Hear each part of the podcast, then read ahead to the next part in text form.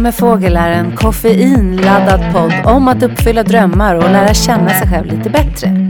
Jag som har den här podden heter Anna Fågel och jobbar som coach, mindfulnessinstruktör, sångerska och producent. Och jag är sjukt nyfiken på hur vi människor fungerar.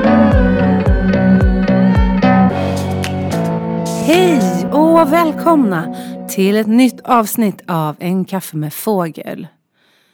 Vad roligt att ni är här igen och lyssnar på podden. Jag har haft fullt upp med att intervjua gäster för podden och det känns så himla kul. Jag hoppas att ni har lyssnat på avsnitten med Madeleine Mofjärd och Elin Sundin. Och eh, nästa avsnitt har vi ju också en gäst som är Barakat Gebrawariat. Och eh, alla mina tre senaste gäster, det har blivit riktigt intressanta samtal. Så att lyssna på dem. Jag är så stolt över eh, mina gäster och deras klokheter och eh, spännande historier. Alltså. Det har varit otroligt kul.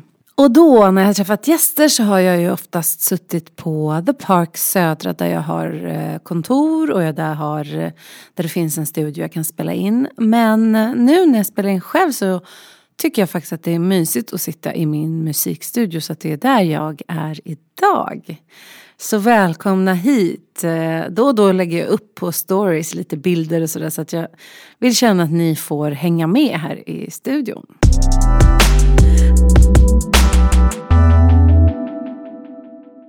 Dagens avsnitt är ett ämne som ligger mig så varmt om hjärtat, nämligen kreativitet. Och det är ju så här att jag har levt med kreativitet och kreativa yrken i hela mitt liv. Så att jag har ju jobbat som dansare, jag har jobbat som koreograf, jag har jobbat som producent av teaterföreställningar. Jag har ett eget band där jag gör musik. Alltså kreativiteten och de kreativa yrkena är ju någonting som har gått som en röd tråd genom hela mitt liv. Jag har även fått uppleva hur det känns när jag har tappat kreativiteten, när jag var utmattad till exempel.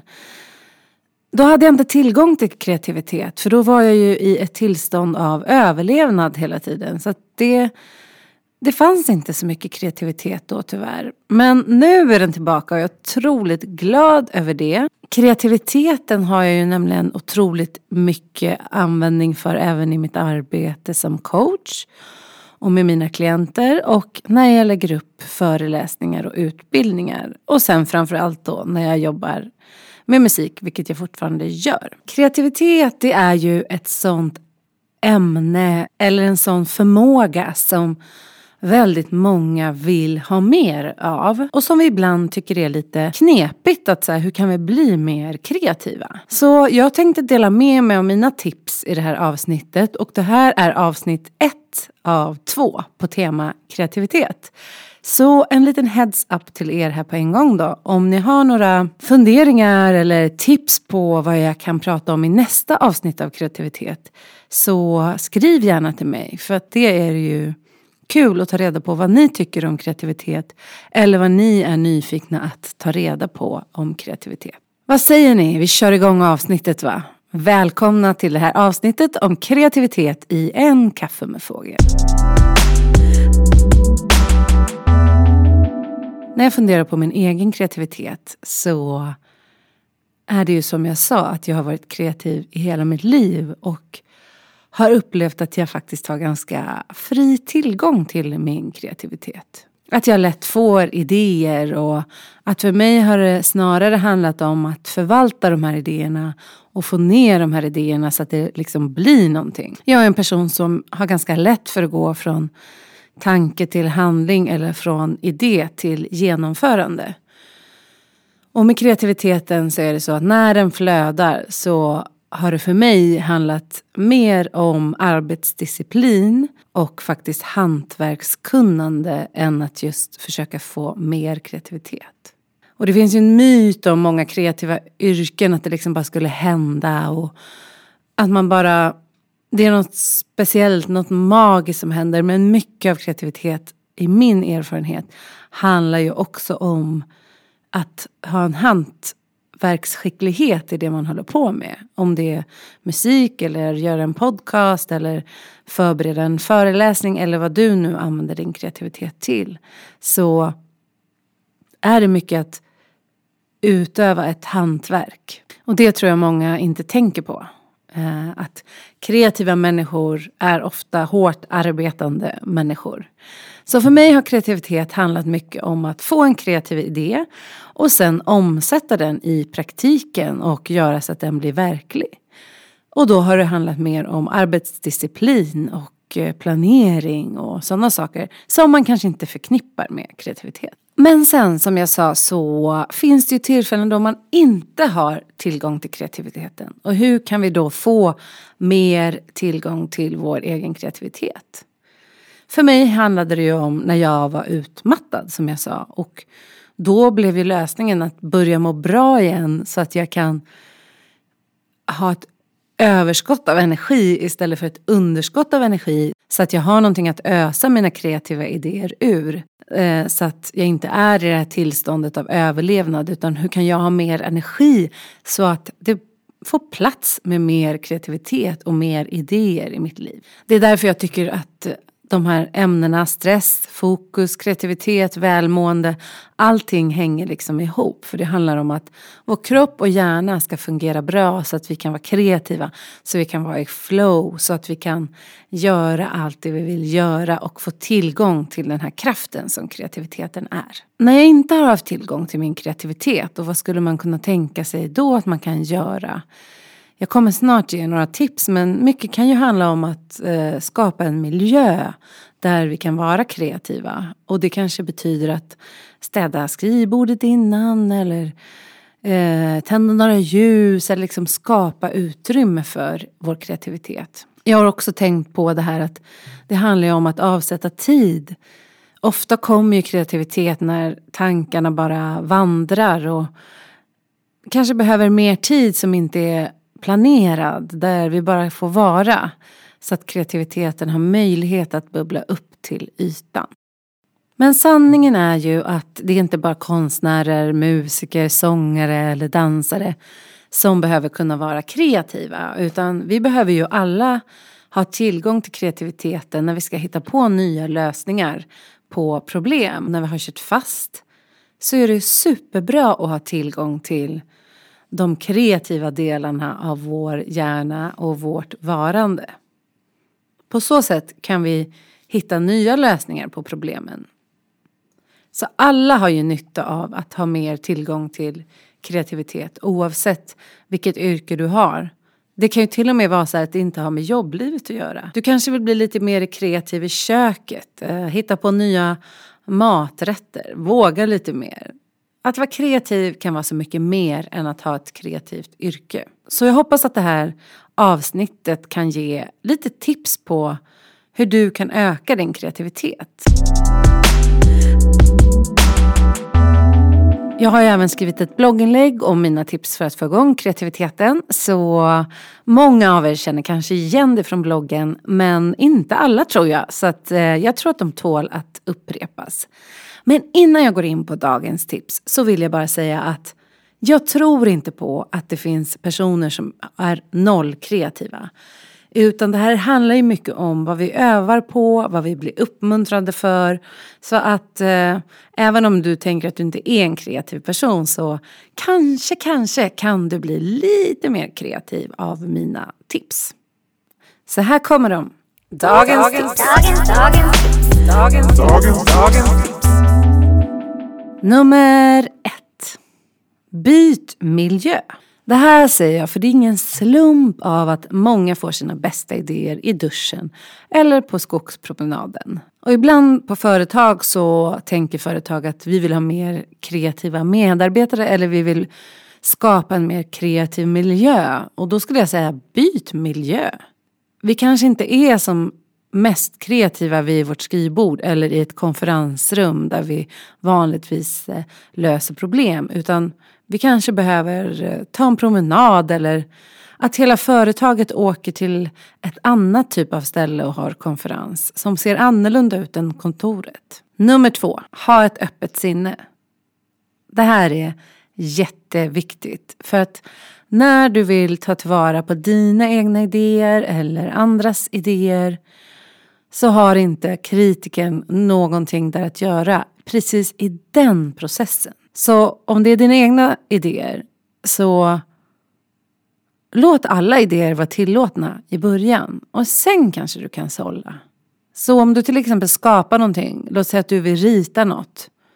Försök att vara i det, vara i skapandet och inte vara så dömande förrän efteråt. Då kanske du kan vara lite mer kritisk om du tyckte det blev fint eller inte, om det nu spelar någon roll.